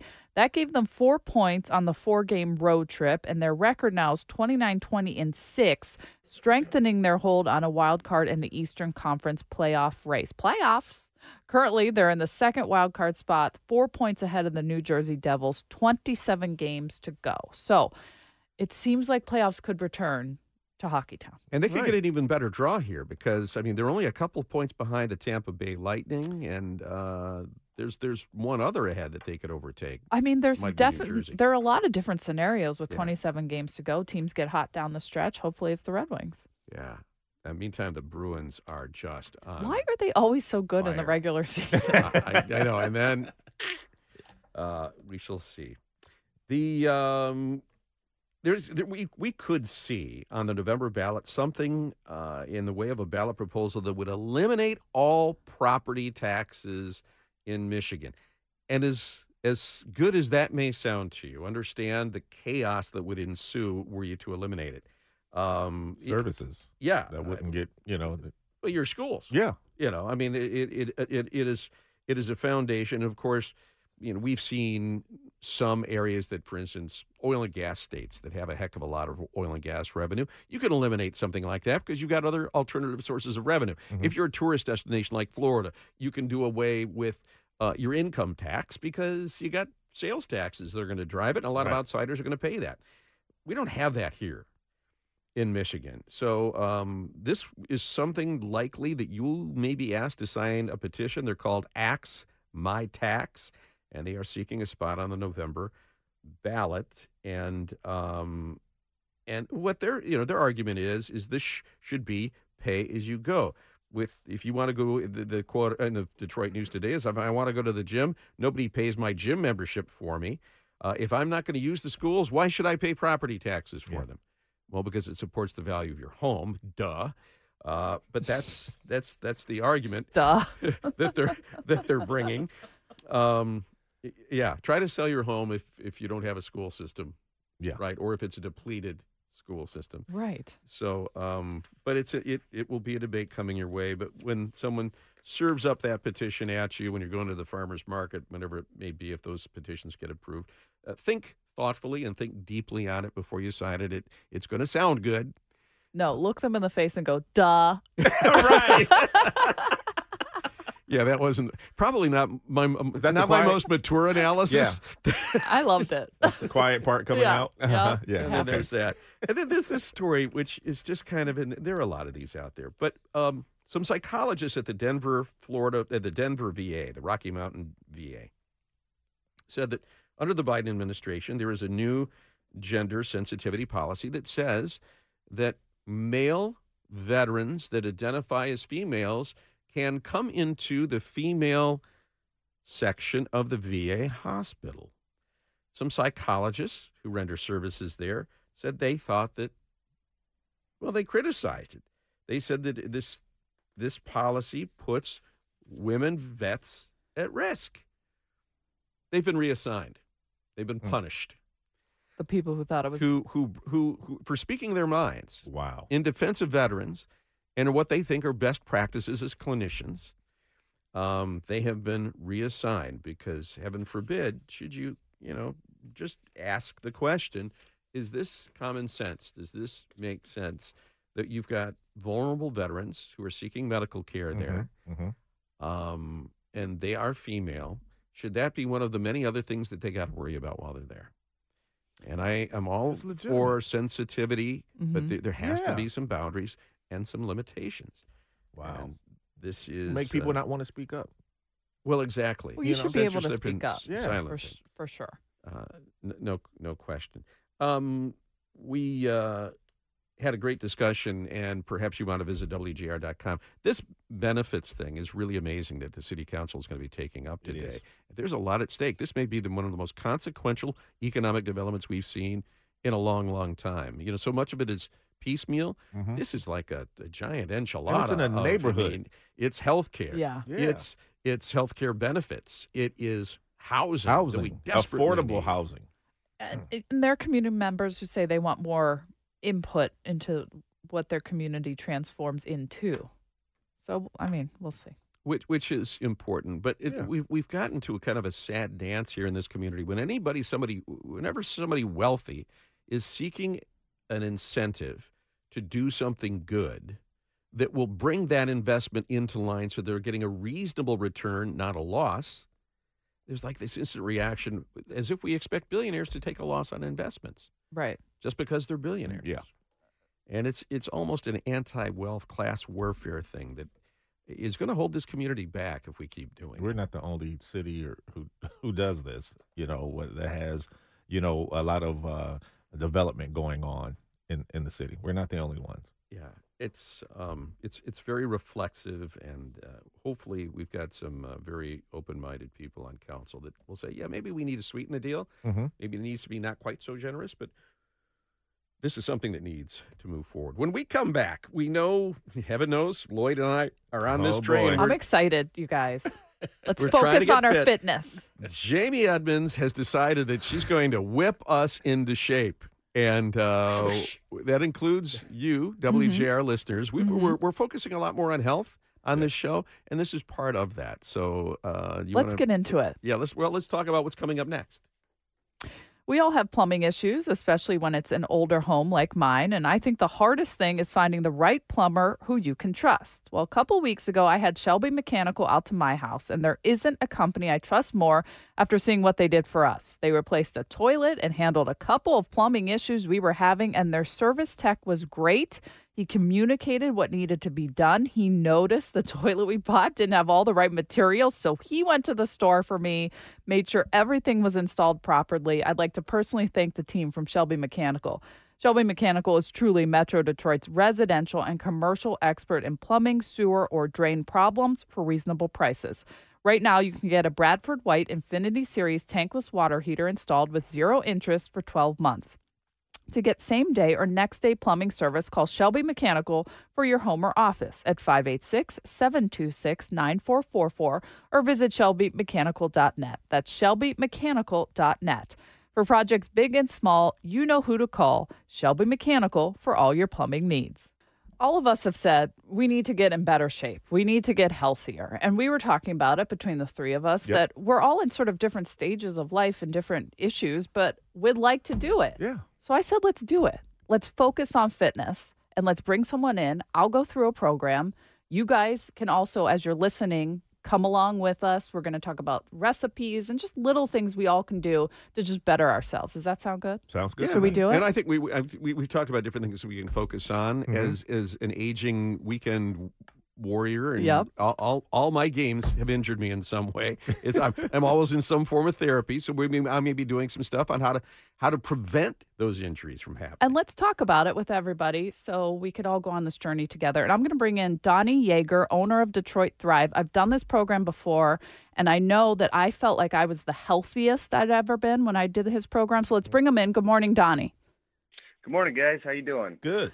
Okay, so first for listener benefit, if people are out there, Donnie, like us, and they want to get healthier, what are some little small things they could do right now? Change the day today. Sure. So, you know, I would focus first on just a five minute action. What's something really simple, really straightforward that takes less than five minutes to kind of implement? And obviously, simple one, great this time of year. It's a beautiful day outside. Going for like a five minute walk, just getting some fresh air, getting some vitamin D, being exposed to a little bit of the elements. Very simple and straightforward. Five minutes, start there and kind of go from, you know, that one step at a time approach. Okay, that's good. What about these people that are carrying around like looks like garbage cans of water, just huge things of water? I was, I was going to ask, what about hydration? Because Yeah. it can make a huge difference, can it? Absolutely. You know, hydration is something that we consider one of our fundamentals or foundational type things. You know, the big three is going to be steps, right? We talked about that with just a, going for a five minute walk, right? You guys are hitting on number two, kind of hydration, which so many people unfortunately don't drink enough water on a daily basis. And then the third one would be sleep, right? Those are kind of like the cornerstones of setting ourselves up to be successful in getting that health in, in order. How many hours when you talk about sleep? How how much sleep? So we generally find that for your average adult, you're looking at seven to eight hours a night on minimum. Now, some people can operate on a little bit less. Some people need a little bit more, but that's kind of like a good thing.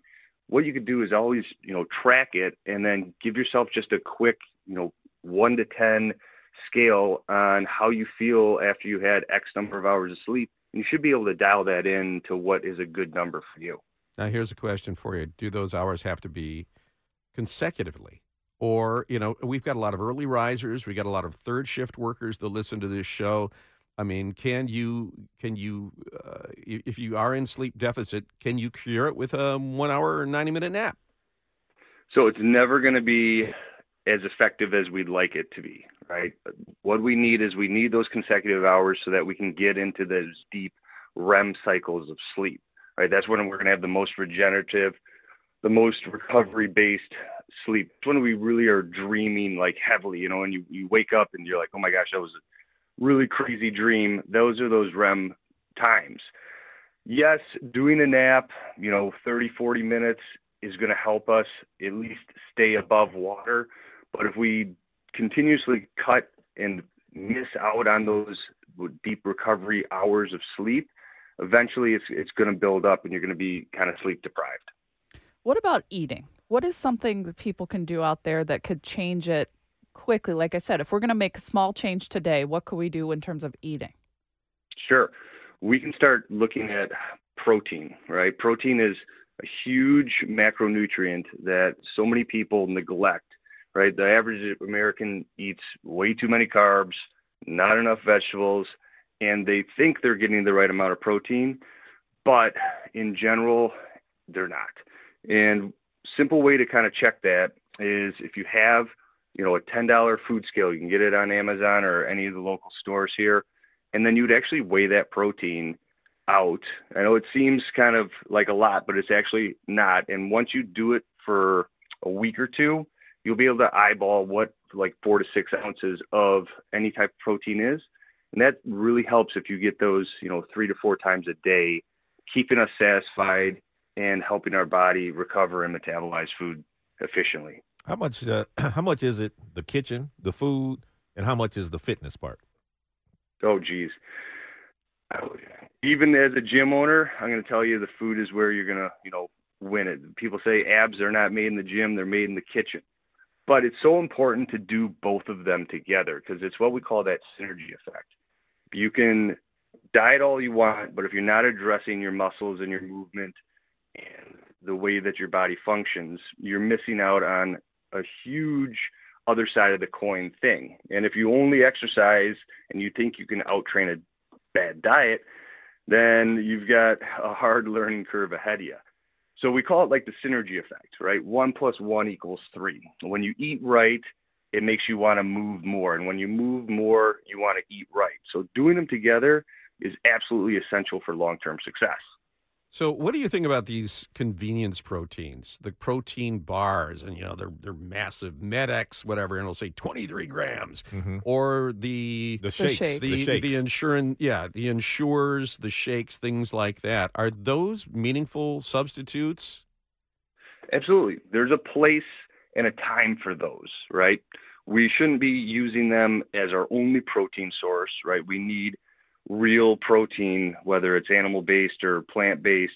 But those are what we good we call good supplements. So they can help bridge gaps where we're not able to, you know, have like a full meal or we, you know, need some extra protein to help us recover and you know, it's a very easy and convenient way to get it. Well, I'm going to do the program. I'm going to say it right now on the air. I'm going to do the six week program. I'm going to eat the way they tell me to eat. Mm-hmm. And Donnie says we could post, they do this cool thing where they tell up you, it's not just weighing you, right, Johnny? Yeah, so we have a uh, InBody machine, and what's cool about the InBody is so many people start their fitness journeys and they have really, really good intentions about getting in shape, right? And you know, they start exercising, they start eating healthy, and after a week, they step on their home scale, and nothing's changed. And they're like, "Oh my gosh, I'm a special snowflake. Exercise and good nutrition just doesn't work for me." When in reality, if you have an InBody, what it does is it does a full electroanalysis scan. So it sends electrical current, can't feel it uh, through your body, but it allows us to measure all the good things. So our muscle, our fat, tendons, ligaments, bone, hydration, right? We can tell visceral fat, and it allows us to see what the actual changes that are happening. So we'll know if you gained two pounds of fat, or I'm sorry, two pounds of muscle, and you lost two pounds of fat, your scale weight would say that you didn't change. Right. But in reality, that was a great week, and that's something to celebrate. Well, I'm going to post it somewhere. We're going to figure out how to do this. We're going to take people along on the ride and we're going to post some um, recipes that other people can use and just try and take people along. We're going to do it for six weeks. Donnie's going to join us periodically. you guys ready? I'm ready. I'm ready. Yeah, ready. should we Okay. go through that electrical thing and Yeah, do get our wanna come? evaluation as well? Yeah, Donnie, can they come too? 10 seconds. Absolutely. All right. low All right. voltage, please. All right, let's let's do this fitness focus, guys. Donnie, I'm very excited. I'll see you later on today. Uh, coming up, we're going to talk with Paul Eisenstein, senior contributing editor for Headline.com. We're going to talk cars next on JR Morning.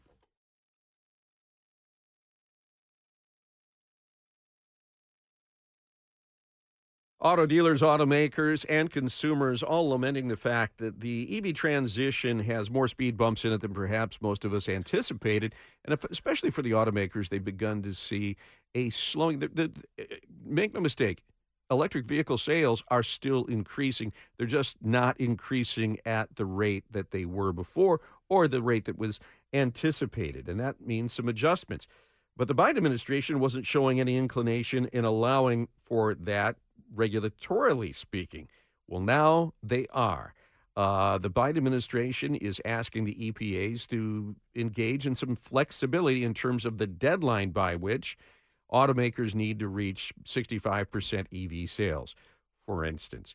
What are the long term impacts, short term impacts of this? Paul Eisenstein, senior contributing editor for Headlight.News, joining us live this morning with some analysis on that. Paul, good morning. Hey, good morning, guy. Good to be with you. And uh, by the way, I'm glad you got that right. A lot of people get that story wrong. They think that EV sales are slowing. It's just the rate of growth. You nailed it. Thank you. Well, we we try to be accurate every now and then. Um, uh, you know, the but the, this how significant is it that the Biden administration, especially under the political pressures that they are seeing from both Trump and others, are saying, you know what, we need an adjustment.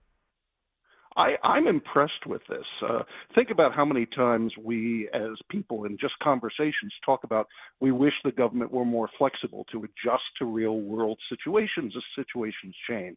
So the fact that they are rolling this back, or at least they're planning to delay this, not eliminate it, but delay it, uh, means a, a level of flexibility you don't normally see from Washington. Uh, and, and we'll see exactly what happens. This is a proposal. We understand we haven't gotten clear guidance yet, so we'll have to wait for uh, for the president or somebody in the EPA to give us the final the final decision. Paul, what do you think uh, some of the key points we should be looking for with these uh, revisions? I mean, is, is there anything specific, uh, any specific changes that could have a significant impact on on the industry? Yeah, it, it would appear that they're giving the industry a bit more time uh, before they have to reach, uh, well, basically as much as two thirds of the new vehicle market going all electric. There could be other changes worked in. I, I have yet to get sources to give me a really full indication of what they're planning. But I know that the that, that there's a lot of talk about tweaking the market, tweaking the plans to reflect the fact that there are other ways to bridge the gap between all electric and all gas. Uh, we may see, for example, some proposals from the White House to talk about the move to hybrids. Uh, mm-hmm. We're we're seeing huge growth in the sale of hybrids. The best known out there, of course, being the the Toyota Prius. Uh, they they outsold EVs last year just slightly, uh, but they're continuing to grow at a fairly fast clip. And you remember just a couple weeks ago, General Motors said that it's going to add plug-in hybrids to its fleet. They weren't going to do that. They were going to go all electric only. Uh, plug-in hybrids usually give you enough range to cover, depending on the model, anywhere from about 25 to 50 miles or more in all electric mode, meaning most people who own a plug-in can go days, weeks, even months before they burn a drop of gasoline. Uh, we may see the administration start talking about the benefits of that. Uh, but again, we'll have to wait to see what the exact changes the EPA come up comes up with. Paul, you said this is a good sign because I mean the auto dealers were saying, "Hey, the consumer isn't ready yet for all electric." And do you think this sort of pauses just a little bit and gets the infrastructure time to catch up? I think that's one of the critical reasons. Uh, by delaying this slightly, there there are several good things. One, uh, consumers tend to, according to JD Power and other studies, get much more comfortable with EVs once they actually ride in them, and especially when they drive them. It's quite interesting to see the numbers, the turnaround. People that say before they get in them, I don't want one, and what they say afterwards. It tends to be a big change. Uh, so people get more experience, word of mouth gets around improvements in batteries. We have Ford Motor Company saying it's shifting gears, so to speak, to put more emphasis on developing affordable EVs. So we're going to see more affordable EVs start to come to market. This gives an opportunity for the industry to bring those out, and of course to get the infrastructure. Uh, we we are seeing many many more EV chargers out there in public, but there's still a lot more that are needed. So I think this is this is probably the right move. Uh, EVs are eventually going to take over. Uh, you may have some long-term uh, need for plug-ins where people uh, say with some pickups and the like, but EVs eventually take over. But this gives time to get it right rather than forcing uh, the manufacturers to put stuff that's not quite ready for everyone out there in the market. We should point out that the the green lobby though is blasting this big time, saying uh, it's going to mean uh, warmer weather, it's going to mean hotter summers, it's going to mean more kids with asthma. But I mean, the folks at Toyota have made a pretty, uh, I think, compelling argument on the other side, saying for most families, you will shrink your carbon footprint by 80% with a plug in. Yeah, as I said before, uh, people I know who have plug-in hybrids uh, tell me that they go sometimes several months before they wind up burning a drop of gas. The reality is that most people typically drive less than 50 miles a day, even if they've got long commutes. So plug-in hybrids have proved to be very, very popular with those folks who want to go electric but yeah. still aren't comfortable when they say want to go up to Traverse City over the uh, over the holiday like. Uh, I think plug-in hybrids are going to gain a lot of momentum. Yeah, my son's uh, got a Honda Clarity, loves it, and and he's I mean it has maximum flexibility. He never fills it up, but if he needs to take it on a long trip, he can. Yeah, exactly. Uh, the reality is EVs are delivering more and more range. I can take mine uh, all the way up to Traverse City. I probably would want to stop and uh, and charge up at least one point along the way. But you're seeing more and more EVs that are 250, 300, even over 400 miles of range now, and you're just going to continue to see improvement. Uh, anybody that thinks I, I'm, I'm a little bit disappointed in the in the environmental lobby on this one. I understand their, why they're taking the position, but the reality is it wasn't like we were going to see a switch to 100% EVs in the next five years.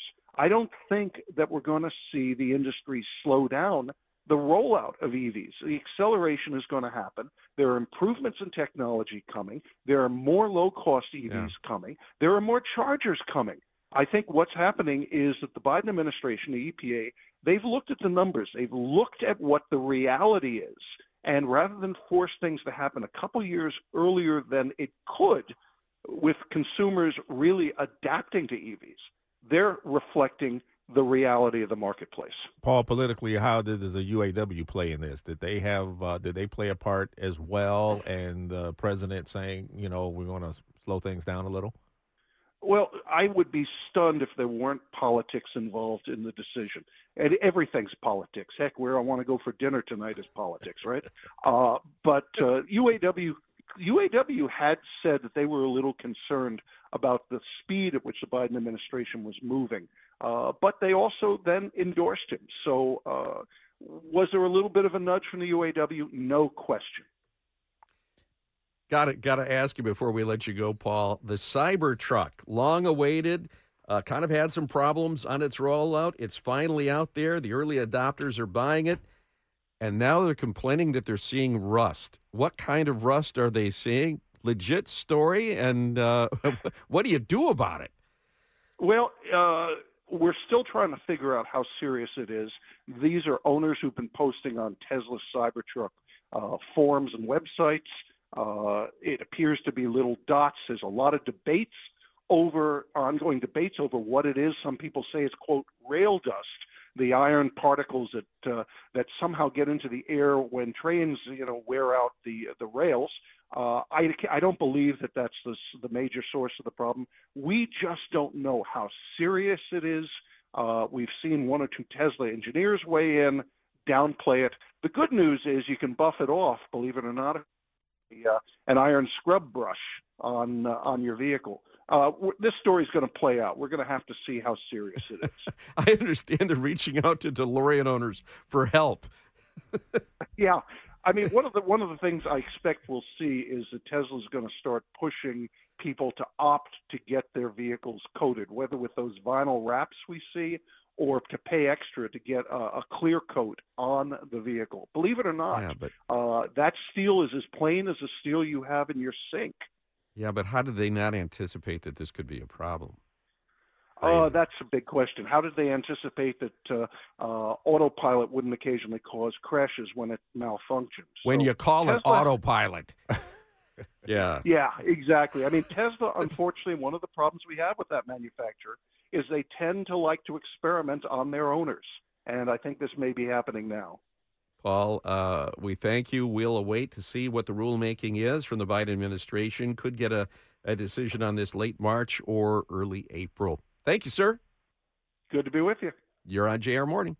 Uh, Detroit police and others, Troy police, have a be on the lookout for a, a white Durango that was used in that shooting uh, last night at the Ruth's Chris Steakhouse. Um, I want to put that on your radar if you see something suspicious. But then uh, they also want you to be on the lookout for a trailer and for a very heartwarming and also, I guess, kind of heartbreaking reason. Yeah, Dearborn police are on the lookout for a stolen white trailer containing boxes of toys worth about $2,000 collected for the Toys for Tots charity.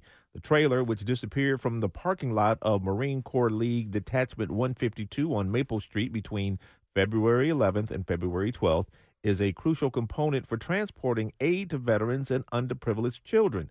Toys for Tots organizer Phil Smith, a former Marine, expressed hurt over the theft. If you have the trailer, bring it back.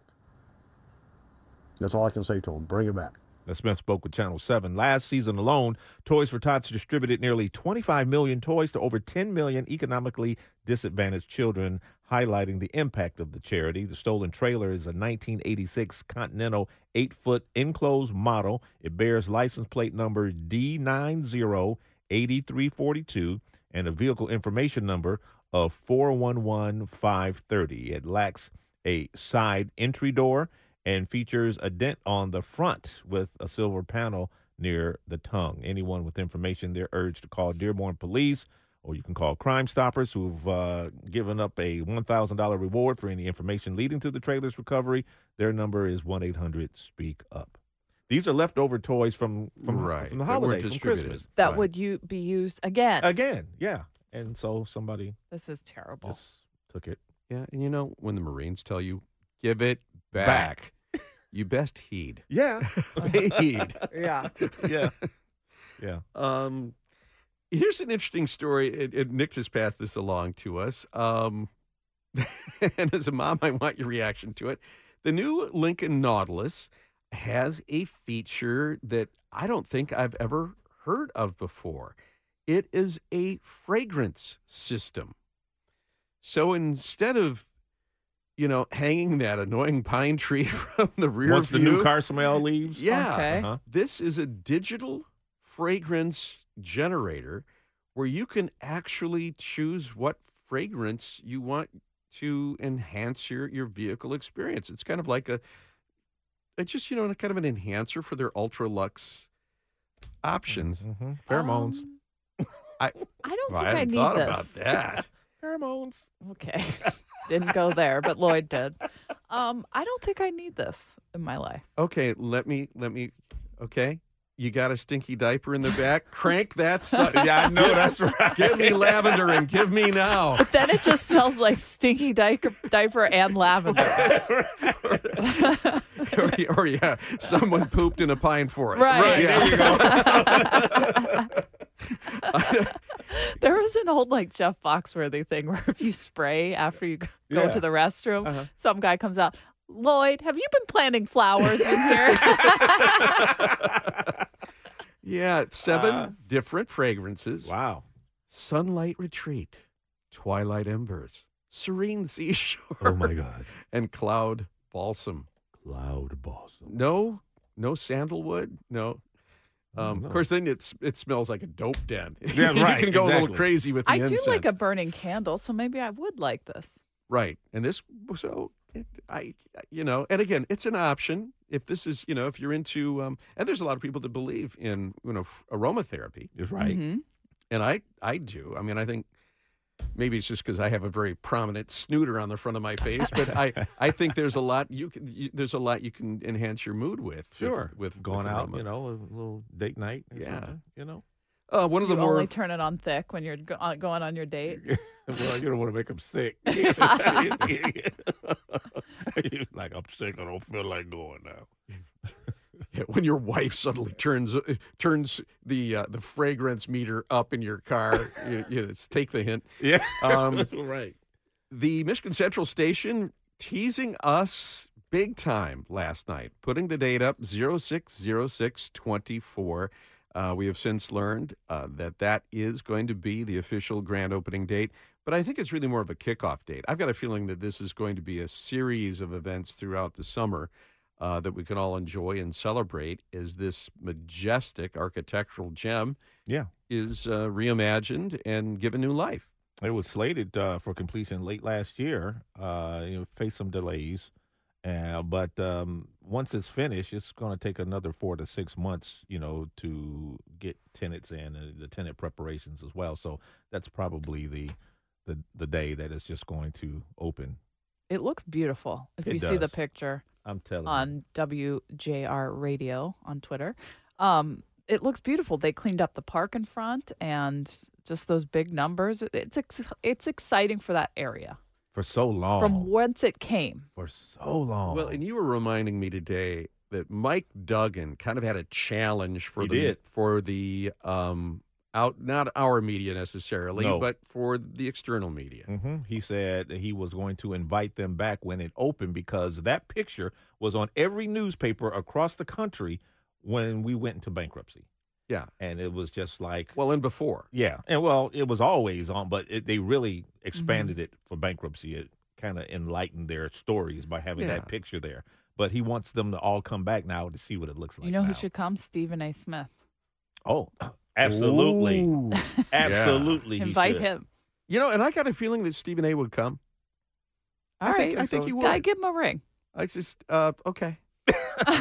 Have his have people to, call your I might have to go through go through Rob Parker, but I'll maybe, we maybe I'm sure you know Mitch could extend that. Oh, sure. I'm Of you know, course. Uh, but yeah, get him in. But I like the idea that I mean, you and I have for 30 years have been Mhm. watching the New York Times, the Washington Post, USA Today airdrop so-called journalists here, and they spend maybe one or two days write the you know a horrific piece about Yep. Detroit. And yes, it Use would be ruin porn. it would be either Dodge, Main, the Packard plant, or the train Or station, train station. or quite often all three. Yes. You know, uh, it would be uh, the, the poster child for urban decay. Well, not Not anymore. anymore.